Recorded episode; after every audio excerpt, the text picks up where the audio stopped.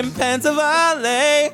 Patrick Hines. Da-na-na. You have a little bit of a stuffed up nose. Oh yeah, I've uh, come back from the dead. I've been dead from sinus infection for days. Literally, this this is like my big day out. I know. I haven't been really out since Saturday. I have been out since eighth grade.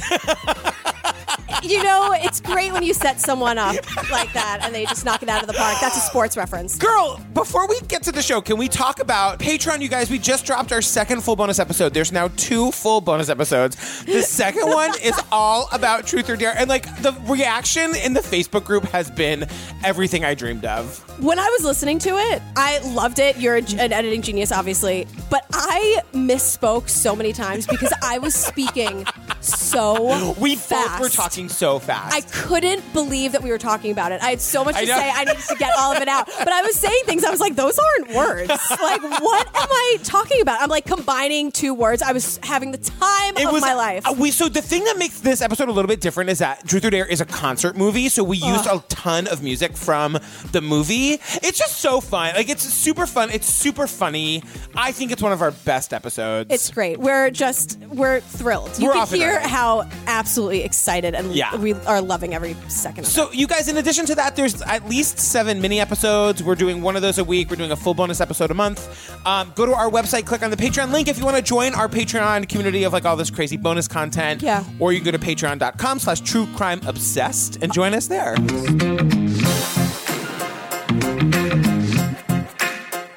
Girl, what are we talking about today? Sour grapes. Sour grapes, you guys. A you bunch- asked for it. I loved this movie. I'm one of those people who like. Lo- I love a good art heist movie. I love a good wine heist movie. This is my kid could paint that only with wine. It's true. Combined with Queen of Versailles from Yes. our Patreon feed. Guess what? I hated Queen of Versailles. Hated everyone in this movie. You guys buckle up. When you leave things unregulated, you allow the wolves to come in and game the system. Prices were skyrocketing. What if I told you that you could turn your love of wine into an investment return? Today, there is no relation between the prices and what is in the bottle. 20 grand for the bottle, and you want this. Boom, 1019. We're talking about wine here. The auction scene really started in the 90s. Economy was booming back then. I started being aware of this kind of skinny, geeky young guy that liked wine. He had this mysterious background. He was like the Gen X Great Gatsby. No one had ever spent that much money that fast. It was ruining the quiet little club that the old guys had. Can you please state your name for the record? Rudy Kurniawan. Stock market is down. Dow traders are standing there watching in amazement, I don't blame them. Everything with this fellow just kept coming up fake. Fake wine. In the catalog, it was already wrong and fake. When you find a fake wine, it's uh, dirt. The more we learned, the larger the epidemic became. FBI agents came here. There's something serious going on. I did not. be- I could not believe. I couldn't believe it. Some of the biggest CEOs of corporate America were duped by this guy. No way. Who created it? Hardly anybody could have done it. That can't be Rudy. Can I refill and put the cork back? All right, can you start? I love it when you start us off because I never quite know where to begin. Okay, well, the, you want to know the first line of my notes? Yeah. What the fuck is this? Lots of rich people drinking wine and getting hammered. The opening credits is just like this. We're at like an auction house. Yeah. And people are drinking wine. And they're so obnoxious. It's like, I thought that wine was a little forward. I'm like, what, to grab your ass? Like, what are you talking about? I could taste the Chardonnay in the palate. I thought it was a little forward. I've got a elderflower, perfumed, juicy. Bright and leafy. So I guess we should tell the listeners that I used to work in a super fancy steakhouse. Oh, yeah. So I lived in this world of like wine terminology forever. What does she mean by saying it's a little forward? Um. Oh God, it's been a minute. But forward means that it like it's um. It's bullshit. She, the answer that you just answered it for me. The answer is that she's trying to sound like she knows what the fuck she's talking about. You know what I kept thinking of this whole time? That episode of Parks and Rec where Leslie Knope is ordering wine and she's like, I'll have your cheapest glass of white wine because I can't tell the difference. Put me in that world. Put me back in Pawnee, Indiana with Leslie Knope and Andy Dwyer just hanging out. I don't need any of this bullshit. So it's funny. We meet this guy whose name I'll never be able to pronounce, but I just call him like fancy wine guy. He's French. He's from Burgundy. Wine is alive. It's not a beverage. It's not a tool. It's not a table or a plate or a car. It's alive. Laurent Ponce, Ponceau. Whatever. It's spelled Laurent Ponsat. My Queens is showing. Oh, it's Lauren Ponsat. I saw Lauren Ponsat down at the diner, and he was telling me about this new Burgundy that just came in. I am Laurent Ponsot, winemaker, vigneron in Burgundy.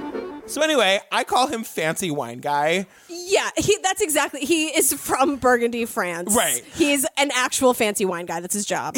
So you guys, we grow to love this man, but how much did we hate him right from the beginning because he said things like this? As soon as I started to breathe, I had the smell of wine. and I can say I have some blood in, in my wine, not some wine in my blood. It, it was a oh this bitch moment. I was like, oh, and then I felt bad about it because there are plenty of people to hate. I know, but poor I know. Lauren is not one of them. Lot 982, Romanée-Conti 72, two bottles. Wow, 9,000. Now we learn about the quote auction scene. You guys. Through this guy, Jay McInerney, McInerney. Jay Jay McIrish. Jay Jay make pass the whiskey, fuck the wine. Can you tell I haven't been out of the house in a week? I'm so excited to be here. Are we allowed to say that? I'm half Irish. It's fine. I'm half Irish and half Italian. I'm the authority on both things. I guess the auction scene really started in the 90s, in the dot com boom. Everybody was making money. They developed this culture of very wealthy collectors um, gathering at these auctions to see and be seen, uh, to be seen bidding. Uh, the prices started to really escalate. So he gets these emails, and he's like, "I don't know where these emails are coming from." And I'm like, "Girl, look in this. Look in the sender." I started to get these emails. It was strange. I couldn't really figure out where they were coming from. They described these evenings where these guys, very wealthy collectors, were drinking like 1945 Romanée-Conti and 1955 Petrus, you know, really, really expensive wine. I I eventually learned that these emails were coming from John Kapon, the head of the auction house, Acker Merrall Condit. what John Kapon introduces our journalist friend to, and now us, is the angry men. Flames on the side of my face. Heaving, heaving breaths. That's Clue reference, you guys. Where the Angry Men name came from is you get invited to a wine dinner and you bring a really nice, a great bottle of wine, okay? And everybody else brings shit wine, bad wine. And so you get very angry. And it was men who didn't want to be angry anymore, and everybody had to bring it, you know? You had to really bring it. And they would be the only people bringing fancy wine, and then they'd have to deal with the shit wine, and they would be so angry about it that they had to start their own stupid club, and they would all bring super expensive, unnecessarily expensive Yes. bottles of wine and drink and eat their faces off. So one of the angry men. Now we're in Los Angeles. His nickname is Hollywood Jeff. Jeff with an F, with one F. One F. He looks like Steve Bannon. He yes. We missed the tequila party last night, but you know. I think it was worth it. It was worth it, yeah. I drank a lot of that 1907 Madeira last night. What, what we're seeing is these two guys in the back of a of a car, like an SUV, drinking wine. They are using the most ridiculous adjectives to describe this wine. For example, Yeah, I mean it was it was coconut, it was nutmeg, espresso. Yeah, it was it was really layered, wasn't it? Watching these documentaries always makes me, I could feel myself getting so riled. Yeah. I, I don't understand. It turns me into such a narc in a way because I'm like, there are 800 laws against this. They're not just drinking wine sneakily in a water bottle like normal people.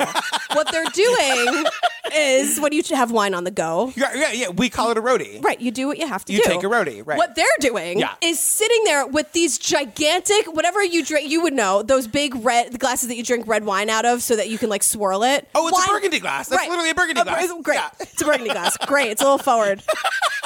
Um, they're drinking, you guys, they are in a car. Yeah. In a car. Yes. With an open bottle of wine with these gig and burgundy glasses, back me up on this, they're huge. They're like bowls. They're they're used, they're drinking out of that in a car. I know, I know, and then and what? Oh, and then all of a sudden, there's recommendations about the vintage of, of champagne to buy. 96 though is the vintage to buy. For anyone out there, buy 96 champagne all day. If you can't afford that, buy O2. If you can't afford that, drink fucking beer. All day.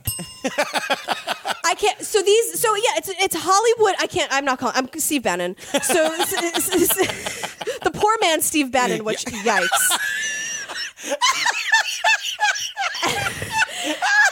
And this this total like like Don Jr. lookalike douchebag. Totally. I don't catch his name. I don't care. It doesn't matter. They're drinking in a car. You guys, I know it makes me sound, sound like such a narc and such a mom, which you guys know I'm not clearly.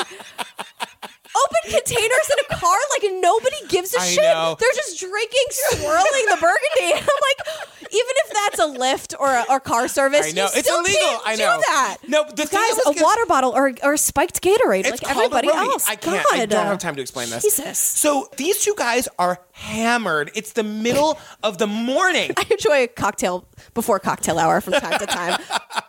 That's not my issue here. My issue is that he perpetuates this bullshit. I think the 88 has so much acidity, uh-huh. it's, it can be incredible, but it's a more hit or miss vintage than the 88 has a huge amount of acidity. No, that's absolutely right. The, my last note on this section just says, "Can these assholes get swindled yet?" We're you guys, we're four minutes in. Four minutes into the documentary, eight hours into the recording. I am so here for it. Je- can we? I'm not calling him Hollywood Jeff. I'm calling him Jeff with one F. okay, fine, totally. Okay, totally. he's the one who introduces us to our our like I guess like the villain, the evilest of all the evils Yeah, here. the protagonist. Whatever, Rudy Kurniawan. Yeah. henceforth known as Rudy. Totally. My entry into Burgundy was Rudy Kurniawan. There was an angry man that Rudy had invited me to. And that's where I met that whole gang. So we meet Maureen Downey. She's literally a wine consultant, and I actually kind of love her. She explains later that like she is a woman. She's like a, a powerful woman in the wine world. Right. As dumb as the wine world is, like she's a woman in a man's in a man's club. What Maureen Downey explains is this concept of "fuck you" money, which What these guys actually had, it's what Americans call fuck you money. Well, I got a $3 million bonus. I'm going to take a million of that and blow it. And that's their fuck you money. They're going to do whatever they want with it. They don't care. There's no consequences. And it's a it's a ki- kind of money that most human beings never experience. She's the one who is telling us more about Rudy. And when she first saw him, he was buying this like particular kind of Merlot. At the time, he was somebody that was bidding on Pahlmeyer Merlot. Pahlmeyer Merlot sticks out in my mind with Rudy. You know, high quality wine, but you know, it's got one zero, not four zeros. Well, I love that her wine snob shows because she's like, here's this geeky kid drinking California Merlot. and I'm like, I saw Sideways. I know that Merlot is garbage. Come on. If Paul Giamatti has taught me one thing in this life, it's that we don't drink any fucking Merlot. And if they want to drink Merlot, we're drinking Merlot. No, if anybody orders Merlot, I'm leaving. I am not drinking any fucking Merlot. All right, so now we we dive into Rudy from footage from 2002. Yeah. And basically, it's everyone else in the documentary saying that he had like an insane knowledge of wine.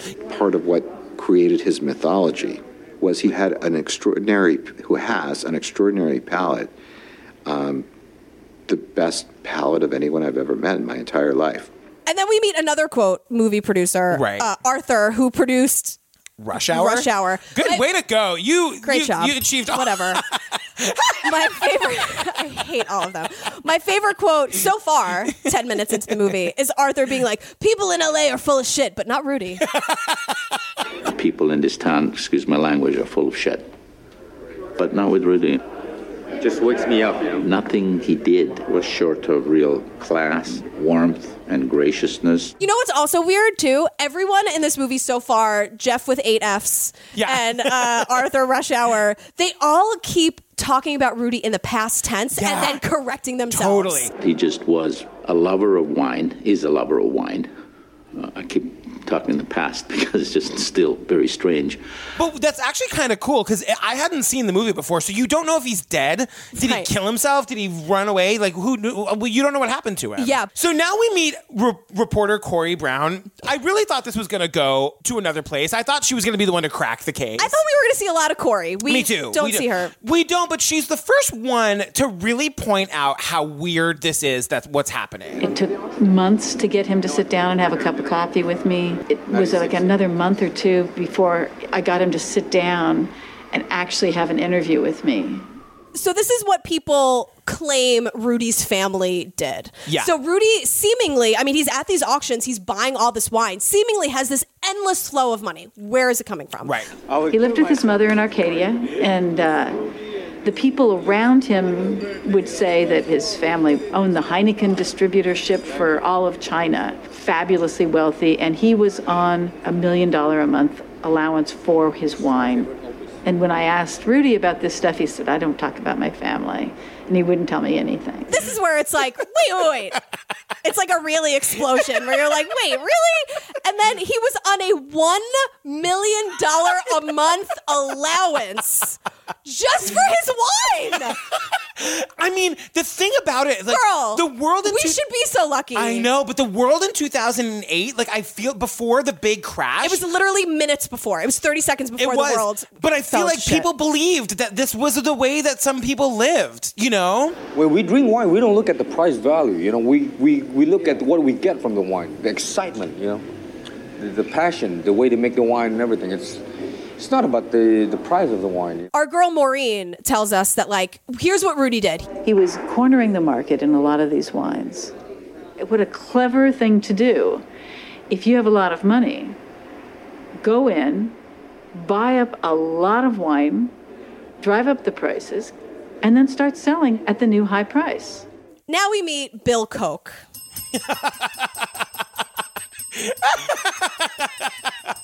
when do you have to pick up Daisy? I can do this all day. just quickly tell the people who he is. Okay, so Bill Koch is the brother of the Koch brothers. Yeah, yeah, yeah, yeah, Who are the activists, Charles and David. They're not activists, they're fucking nightmares. Yeah. So they are horrible people, and Mike is a political junkie like you. Yeah. Uh, and now everyone is, right? You Right. guys- right? Let's get on it. Thank you for not listening to Pod Save America and listening to our podcast. instead. Yeah. Um, I was like, I need like a couple sentences about how, how garbage the Koch brothers Right. are because I was like, I can't articulate it. So here's what Mike, I was like, text me because I need it. Mike wrote this for you? Super hot husband Mike said the this. Koch brothers are massive Republican donors who basically buy policymakers like we buy light bulbs. They're on the wrong side of every issue you can imagine social issues, climate change, certainly campaign finance, you name it. I'm gonna go on record. I think that they supported gay marriage, but I'll have to fact check. It probably finances their guns or whatever. It doesn't matter. Yeah, it, they're all they're all they're all awful. But this guy Bill, he's kind of a character. I'm I'm glad he's not one of like the two Koch brothers. Totally, yeah. Because that sort of softens the blow a little bit. Because Right. if you didn't do your research or know who he was, you'd be like, look at this guy. look at him. You want to see my wine bathroom? All right. So he has a wine bathroom. Bill, give us a tour. A bathroom is generally a bathroom, but I thought it'd be more fun to make it interesting. So we put wine crates here, wine labels, corks on the ceiling, and then if you look over there, there are wine bottles on that wall. I thought it would be fun. I have a normal bathroom, and you can have a wine bathroom. He also has four bottles of Thomas Jefferson's wine from like This- 1787. This shit is real. Thomas Jefferson has signed the bottle. Here's one bottle of Jefferson wine, 1787 Lafite THJ. The reason I wanted to buy four bottles of Thomas Jefferson wine was very simple. The mere fact that Thomas Jefferson owned it and held it in his hand, etc., etc., is that's part of history. He is literally holding in his hand something that Thomas Jefferson held in his hand. That's I, I can't even imagine what that. I make a Hamilton podcast. I hear you. Thomas Jefferson was also garbage. know. but it's still like at that time. Wait, can we just explain really quickly that Thomas Jefferson was a full-on slave owner and had Sure. like a mistress named Sally Hemings? She was not a mis- mistress. She was a victim. she was a slave and was his like He, uh, she was abused by him for Yeah. many, many years. He's a nightmare, but he also did annoyingly great things. Mhm. It's a fucking bummer, you Yeah. guys. All I'm saying is that I understand the want to like hold history in piece your of hands. history, Yeah. absolutely. That's insane that he has that. So now they sort of sprinkle in Maureen again. Um, so she sort of explains. I like how they sort of sprinkle her in Yeah. because she's explaining how you can tell fake wines. You're looking for anomalies. Is it in the right glass? Does the cork have the right stamp? Is the cork properly aged? Is the paper correct? If these things have allegedly been together for the last 60 years, they need to look like it. If the capsule looks like hell and the label looks pristine, that doesn't work. You know, that's got a 95 year old's face on a teenager's body. This is so interesting. This is why you get Facebook group. I get it if you were bored by this documentary, but this is why I kind of love it because it's it's very Inspector Gadgety how she figures it out. But it all seems so obvious to me. Am I Yeah, crazy? yeah. No, I get it. Where she's like, the cork has to be aged the same as the label, and the bottle has to be heavy. And I'm like, no shit. But you would think, I don't know, I don't have fuck you money, but uh, you would think if you're spending tens of thousands of dollars on something, you'd be looking at every piece to make sure See, that I think it's the opposite. When it's literally your fuck you money, yeah. you just don't give yeah, a shit. yeah. No, that's right. Okay, we need to talk about John Kapon for a second. If you remember, he's the guy with the wine store. So what they they say is that his little wine store decides to get into the auction business. Acker Merrall wasn't a big house. They were a store that got into the auction world, and then Rudy really made them. Within three years, they become the number one wine auctioneer in America. They sell more wine than anybody else, and it's basically all of it is Rudy's collection. Once again, Rudy is shaking up this scene. John really turned it into a fun thing. He was the first one to like break it out. It was like a giant crazy party with an auction. At the same time he was doing that, Rudy came along with this incredible seller, and they kind of helped each other. You know what I just got stuck in my head? What? Oh, look at all the lonely people. They're just lonely, bored, fucking rich people. It's true. Um, speaking of rich, bored people, Bill Koch uh, has an investigator specifically to make sure that his wine is on the up and up. You know why? Because he just doesn't like being swindled. It's like you're related to the Koch brothers. I know. So Bill is has learns that he has li- what he calls an epidemic. It hits a little close to home based on our recent episode, but he has Bill, an girl, epidemic Bill. of fake wine. Bill, tell us how much you have. I have over 400 bottles that are proven fake, for which I paid $4 million. His investigator, Brad Goldstein, he calls this guy a bulldog. I actually love this guy. I love him and his dog. I, I was thinking, I wrote it in my notes. Sorry, guys. Percy, you're looking for food? I got nothing for you. Percy, get out of here. Come on. Bill kept saying to me, I want to know how deep this problem is in my cellar. We had to find experts that knew about corks. We hired a guy who knew about labels, capsules, glass, and even looked at the glue. But we're gonna be with Brad for the rest of the movie. I because love Brad. I love Brad. I'm so glad you love Brad. Oh, I love Brad. Again, Mr. Koch literally hires Brad. Brad hires a team of CIA officers to get to the bottom of this wine mystery. Fuck you, money. All right, so now we're in Burgundy with Fancy Wine Guy, the one who was talking about how like the wine for blood or blood for wine, like he kind of was mixing his metaphors. But Lauren Ponsat. exactly. So we're in Burgundy, and he he tells us how he picked up this auction catalog from 2008. Mm-hmm. So basically, everything in this catalog is fake. Right. He's going page by page. He's like, that label's bullshit. This is fake. Only it sounds super fancy because he's French. But he's like that. Nope. And when you see the pictures here, there is a 1929 Clos de la Roche. Also started estate bottling in 1934. So first of all, eh, in the catalog, it was already wrong and fake. Everything here also is fake. This wax we never used. We never sold any wine to Nicola. We never had this vintage printed uh, outside the label here. You guys, his just real quick, his winery and vineyard, whatever, is so fancy. It goes back so many years. that- Generations, like to the 1800s. Right. This truly is his livelihood. He's not some rich guy who just is doing this for fun. This is his life's work and his Yeah. family's work. But it's so good and so fancy that this is like the main wine that they are trying to trick people into buying. Right, So they're faking his wine because it's that good. And selling it with his labels. And he's like, this is where he's like, I'm getting to the bottom of this. He's like, yeah. just imagine this, but French. When you find a fake wine, it's a dirt on the integrity of Burgundy. And I wanted to wash it. So two days later, I jumped into a plane and I flew to New York.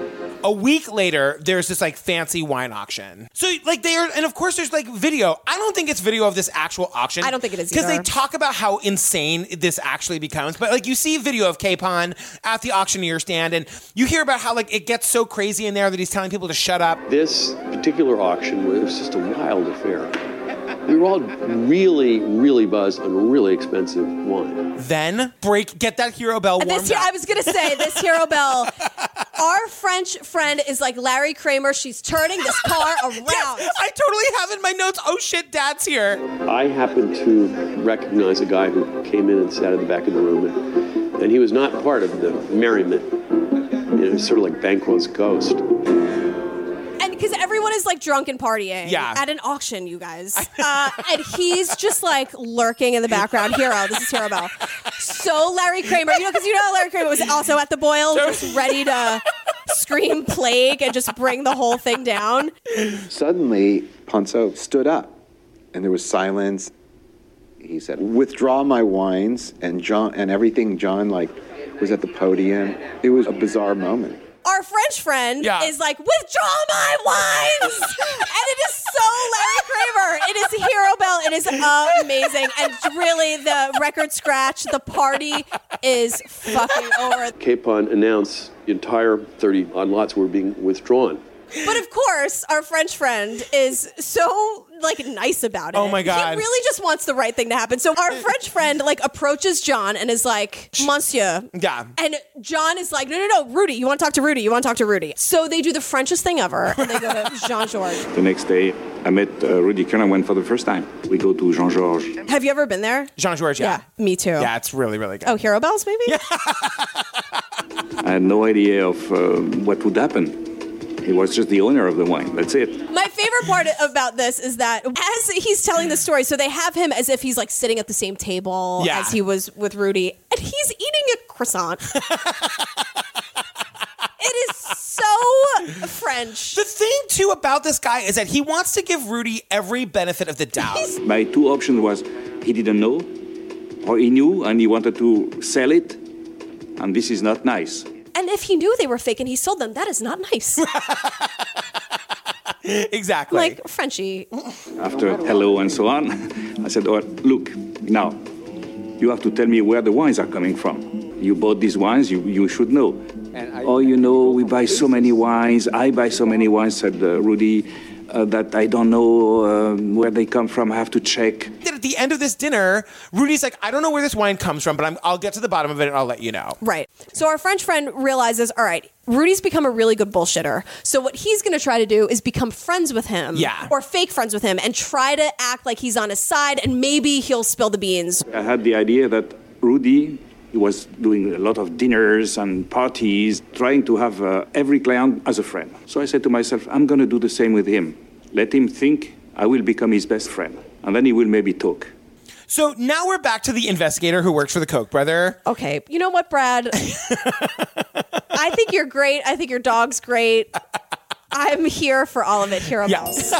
We had assembled a team of international talent. International talent.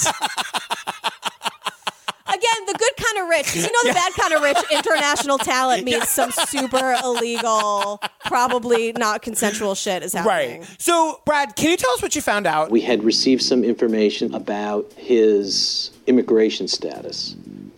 This is the 2003 U.S. Department of Justice removal proceedings for Rudy.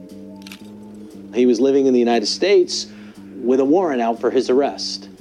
One of the letters to Homeland Security had the name of the business that Rudy and his brothers used to obtain visas to the United States. It's a series of small shops in Jakarta. One is a like a hardware store. So building on this whole like international sort of thing, the our fancy French Burgundy guy ha- has been corresponding with Rudy via email to get more. He's like not letting it go. He's like, you got to tell me where the wine comes from. Mhm. And Rudy sends him an email about about a guy in Jakarta named Pak Hendra. Right. So Rudy is admitting that yeah, these bottles are fake, but Rudy had nothing to do with it. So he's just trying to pass the buck on Yeah. where he got the bottles. So fancy Burgundy guy goes to L.A. to like see Rudy again face to face and try to get more information. Again, very quickly, I ask him, now, Rudy, face to face, eyes into eyes, tell me the truth. Who is this Mr. Pak Hendra? And he took his cell phone and he wrote two numbers in Jakarta. So I was happy. Then we had a nice dinner. So the French guy, because he's a little bit of a beautiful tropical fish, like thinks that just because he has these numbers, they're totally legit. Let's have the dinner. I'll pay for this dinner. Like he gets the numbers right at the beginning, and then pays for the entire rest of the night. And like talks about what a great time they had. You beautiful tropical fish. so the next morning.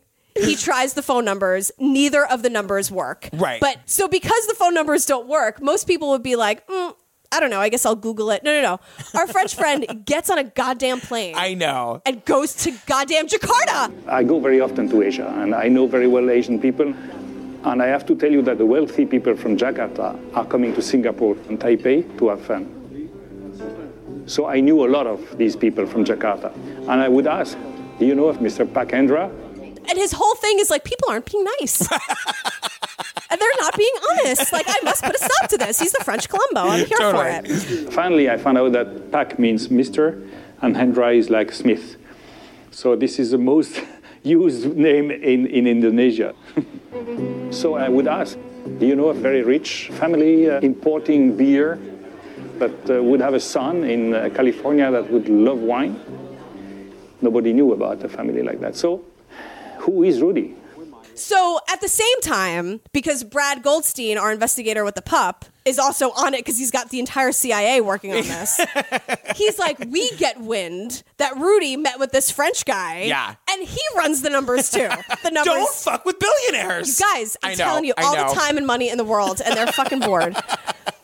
The first number came back to an airline, Lion Air, the largest airline of Indonesia, not a, a big wine collector. and the second number came back to a strip mall, Jalan Maja. Everything with this fellow just kept coming up fake. So then we meet another hero. Hero. James Wynn, FBI agent. Yes. My name is James Wynn. I was an FBI agent for 30 years, 26 of which were spent investigating cases involving the theft of art or art fraud. 20 to 30 years in art fraud? I love it. It's so fascinating. Girl, where were you in My Kid Could Paint That? you were missed. and he was like, Oh, how did I prepare for this case? Well, I've read the Idiot's book on French wine.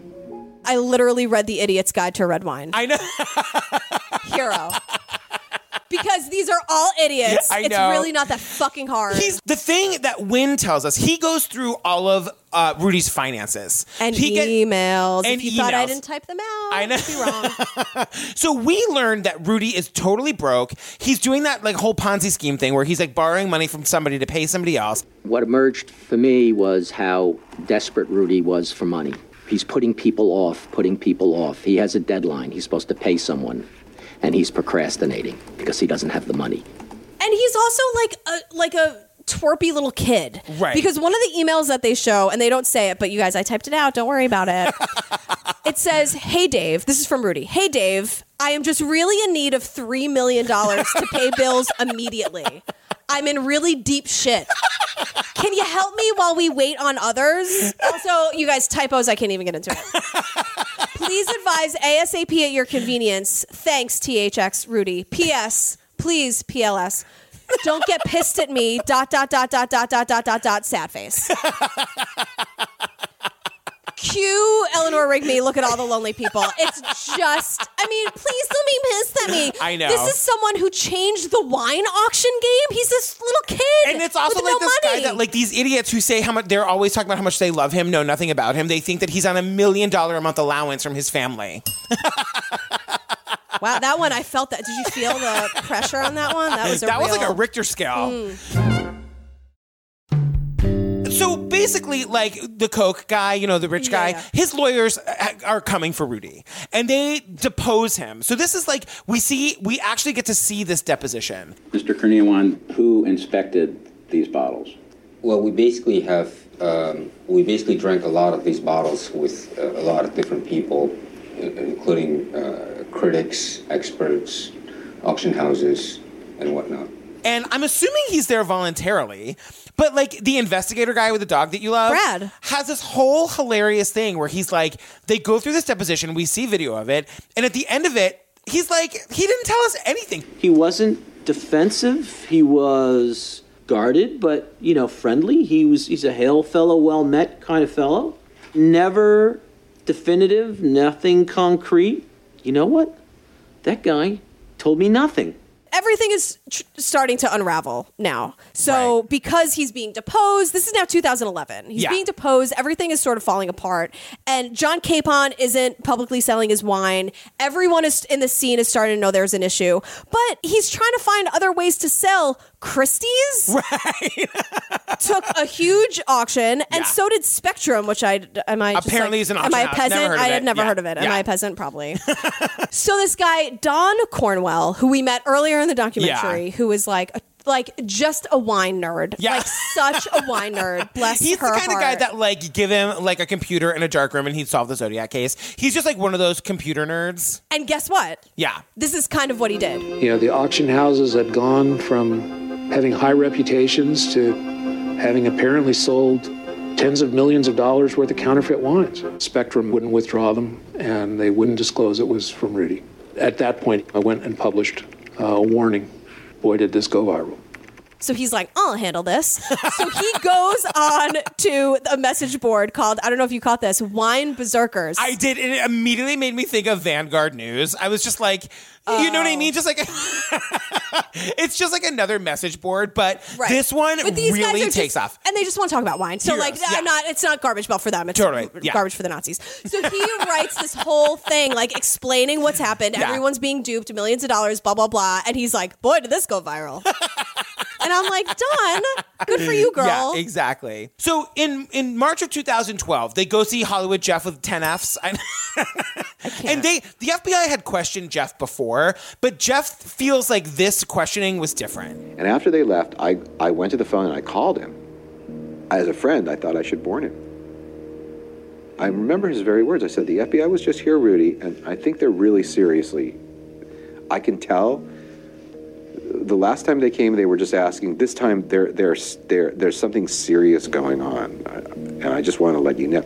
And he said, "Don't worry, dude. I have everything under control." Those were his very words. "Don't worry, dude. I have everything under control." Cut to our our friend Wynn, Detective Wynn with the FBI. Yeah. Who is talking about now they're like going to Rudy's house. They go to the front door, they knock and announce, as they say. Knock and announce, knock and announce. There was no answer. The team leader said, Get the ram. And I thought, Oh no, this is going to be a long day. They're about to battering ram down the door, and then Rudy opens the door and they're like, he looked like he'd been sleeping all day. Super disheveled. Wine was everywhere. When you walked in the house, the first thing you saw was wine everywhere in the living room and a huge wine refrigerator. Then he said, I was stunned. I mean, I could have been knocked over with a feather when I saw what was in the kitchen. and it's crazy. And they, they're, he's he's talking about it, but they're showing pictures of it at the same Right. time. And it's literally like you look in the sink and like he's soaking the labels off of wine bottles. They has this like super fancy corker machine. He has he says he had labels bundled like American currency. There was everything you'd ever need to make fake wine. As an FBI agent, if I had listed the 10 things that I would have liked to have obtained from a search, this was 10 times 10 times 10 times 10 times 10. He's literally like, "This is the." This is perfect. Like Yeah. we have this guy. Nailed. We nailed him. Yeah. We nailed him. This is a gold mine. It's anything you'd ever need in your life to make fake wine. Exactly. And of course, cut to Steve Bannon and all these assholes being like, "It just doesn't seem like Rudy." He was the last, he is the last person I would ever suspect of being able to do any kind of intensive arts and crafts. He is ADD. He doesn't have the attention span. It's a time-consuming, laborious thing to do, and he could he could never do that. I just could not see him doing it, and I still don't see him doing it. I still don't believe he did it. So, like, whatever. They start to do this thing where they're like, okay, this guy's a fraud. Where's the money coming from? We're going to go through this real fast. We find out that his parents are from Indonesia, and we know that his mother's brothers pulled off like the biggest bank heist in Indonesian history. Yeah. And then it's like $780 million. One tenth of it was recovered. They've Right. never been, like, one of them broke out of jail. It's like, that's where the fucking money's coming from. It's a family of scammers, and then it cuts to New York City where he's in jail. Listen, he's got a couple characters for defense lawyers. Here's a, a, a wine over here, something that people have tasted that they're saying is the best ever. Well, if you can make something taste like that, why not recreate that experience? And I think that uh, uh, I think that's what happened. They tried to uh, make that sound like it was alchemy, you know, like he was mixing and matching and, and contriving. Eh, but that's not what I think it was at all. Um, I think Rudy just really digs wine. We didn't talk about this, but the French Burgundy guy comes to testify in the trial, and the best part of him coming to testify is when he says this. At a certain point of uh, my testimony, our eyes, for once, get in touch, and he smiled to me, and he, he, ma- he he made me a little sign uh, with his head and, and smiled to me. I found it uh, uh, bizarre, but, but in the meantime, nice. Whatever. It ends with Rudy in in court. He gets sentenced to ten years in jail, and um, outside the courthouse, his one of his lawyers is saying to Maureen, remember our friend Maureen, Yeah. is saying to Maureen that he has literally done cases with organized crime where there have been dead bodies and they've gotten less time. bragging. He's like, dead, he says dead bodies. He's like, Maureen, dead bodies, dead bodies, dead bodies, Maureen. I've had organized crime cases with dead bodies for less time. That's the truth. Dead bodies, less time. Maur- Maureen does say to some press. But he didn't profit from the crime as much as other people did. And the people who profited the most from his crime are living large and drinking great wine, and they're not in jail, and they get Which is kind of true. She's like, look, many people benefited from what he did. Yeah. And they're all still super rich and bored and annoying and Totally. obnoxious. But he's the one who has 10 years in prison. So, like, it is wine, it is stupid. But what he did was super premeditated. Yeah. Like, he brought, he is just like, I don't know, he's a dick. At the end of the day, and they're you're all, all- dumb, rich idiots. Like, I don't care. I don't care. God.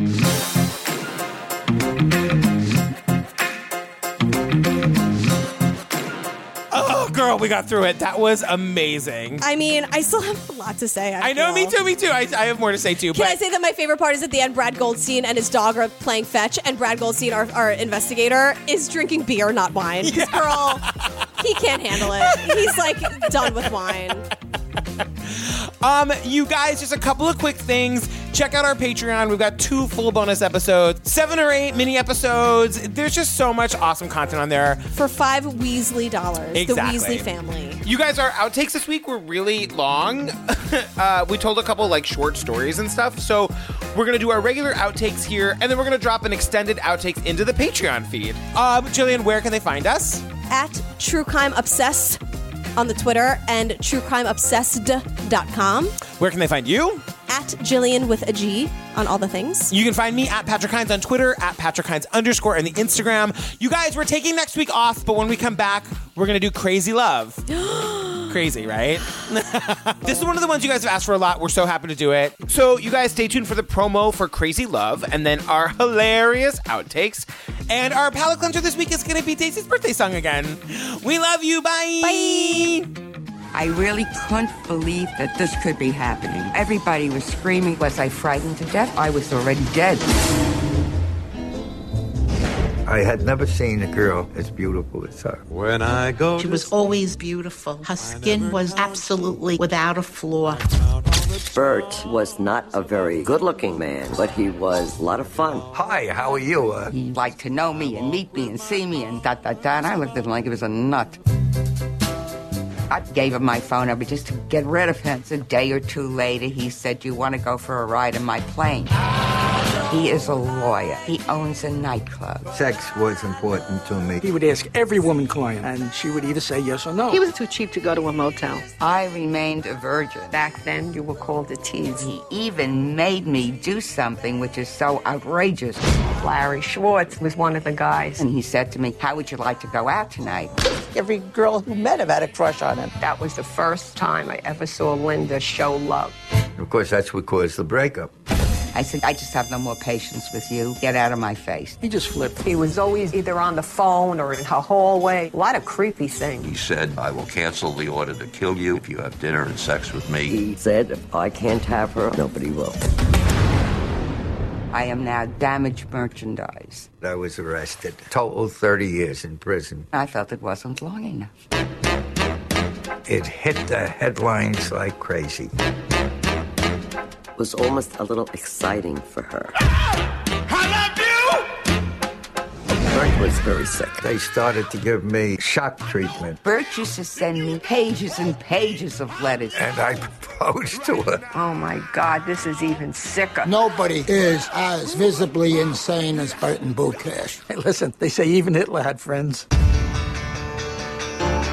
They're difficult. They're screaming and yelling all the time. Bert, where's my coffee? If it's a joy or a punishment, I really don't know. Psychopath. Sensational.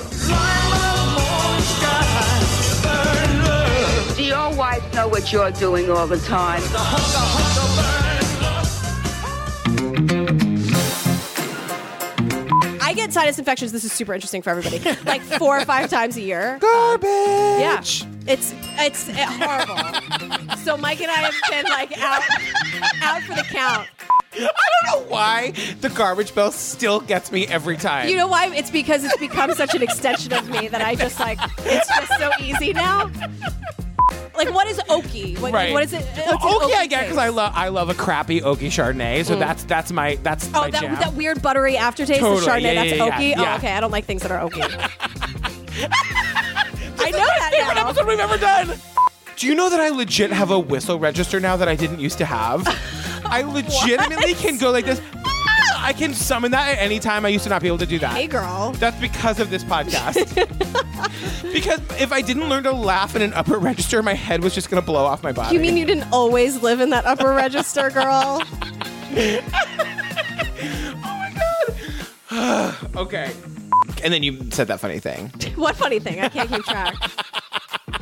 You guys can't see the RuPaul hair flip I just did, but it was really good.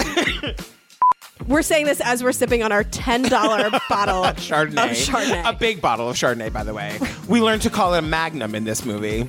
Right. What, I've always knew it was a Magnum. No. Oh, okay. Well, look who's fancy now. So, the, You're being a little forward. You're being a little oaky, and you're being a little forward. they're like bowls. They're so Think big. about that Amy Schumer GIF that goes around the GIF. GIF. Uh. On a cold day in March, you were six days old when you pulled up outside. We didn't know what the future might hold when we saw you for the first time. We waited so long just to see you, just how you waited to see us too. Some families are big, but some are smaller. We're so happy that you're our daughter. You like ponies and climbing trees. Let's have a bowl of macaroni and cheese. Ride in the subway, you say, "D for me. It's your special day, so get crazy. Happy birthday, Daisy. Happy birthday, Daisy. Through these four years, you're growing older. My, how the time has flown. With daddy, other daddy, Allie and Grover, we make the perfect home.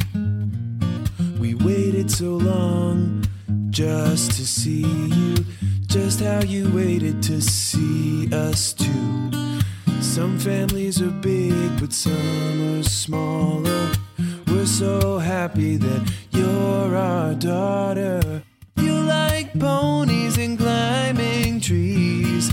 Let's have a bowl of macaroni and cheese. Ride in the subway, you say, D for me. It's your special day, so get crazy. Happy birthday, Daisy. Happy birthday, Daisy. Happy birthday, Daisy.